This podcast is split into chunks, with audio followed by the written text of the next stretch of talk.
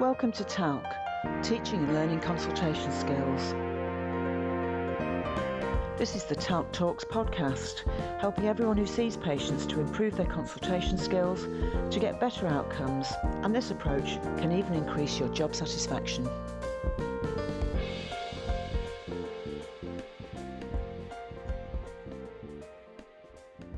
This podcast is part of the module TALC Effective Methods for Teaching Consultation Skills. Today, the podcast is going to consider the issues that are brought up in a specific chapter called Is It Cheating to Look Things Up? An open book technique for speeding up learning.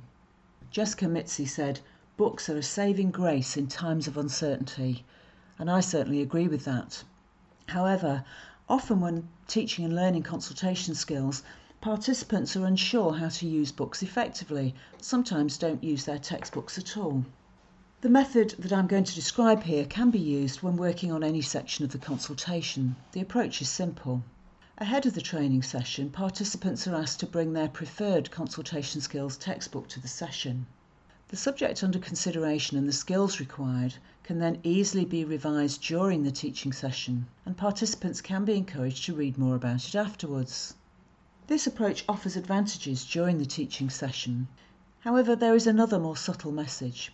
If you ask people to bring their preferred textbooks along, it gives a strong message that they're expected to have such a textbook to hand.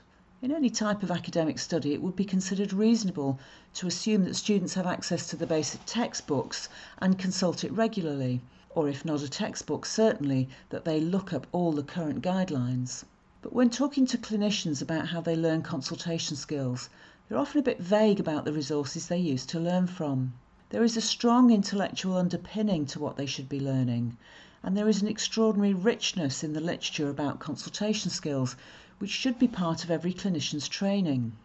Educators who are charged with training others to consult effectively will find themselves at a great advantage if they are aware of the relevant literature themselves and are familiar with some of the most important books. There is an annotated reading list in the TALC resources page.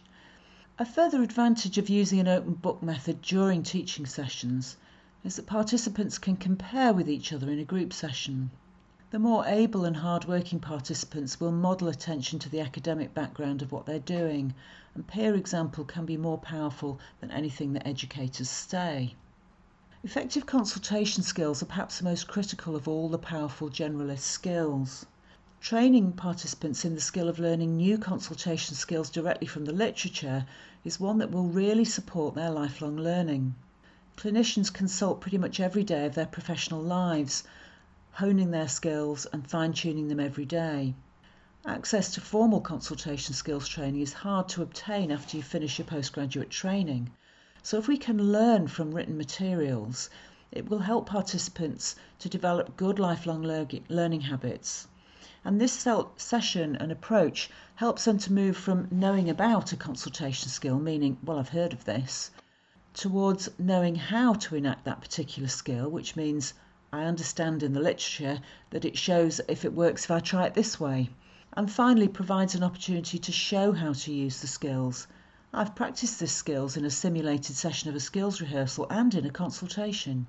This progression is taken from Miller's Pyramid of Assessment, which is fully referenced in the written materials that go with this chapter. Before the session, the educator and the participants should agree which particular skill or skill set is to be considered. This could be something fairly straightforward like establishing a rapport or agreeing an agenda with a patient or it could be a more complex skill set like breaking good news or breaking bad news or exploring behaviour change. It makes sense to choose a topic that naturally builds from the previous work that has been done with the individual or with the group. I'm going to really concentrate on group methods here, but the same principle applies in a one to one session. Ask all participants to bring their preferred consultation skills textbook to the session and check that everyone has a suitable book to work with. Educators need to plan ahead and bring some spare ones for those participants who inevitably um, forget. Dogs can still eat homework at postgraduate level, actually. Ask participants without a textbook which book they usually use, and if possible, lend them that one to use in the session. First of all, in pairs, ask participants to show their books and ask them why they choose that particular one and how they use it in practice. Do they read it all the way through and then forget it? Or do they return to it in short sections or maybe only return when they get stuck? Debrief this discussion by bringing out the key points.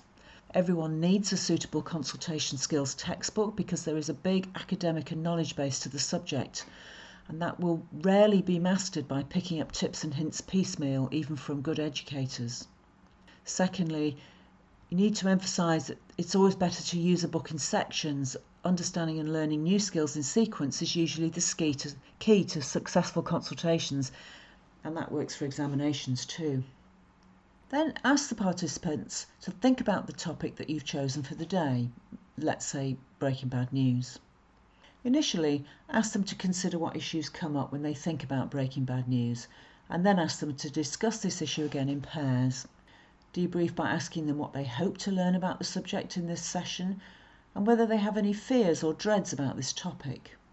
Note these responses in the chat on Zoom or on a flip chart because in effect these are the agreed learning aims for the session. Then ask participants to look up the section in their book which relates to the topic chosen. For example, Breaking Bad News. Give them a little time to read and absorb the main points. Then ask participants to pair up with someone who has a different text and let them see what a different text shows. If this proves difficult, have some spare text available to lend.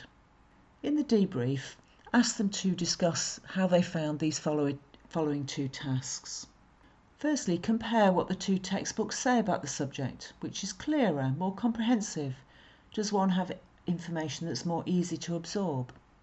Using that information, ask the pairs to come up with a short checklist of observed behaviours that would be seen if the clinician is breaking bad news successfully debrief the whole group discussion by noting these behaviours down to create a kind of checklist.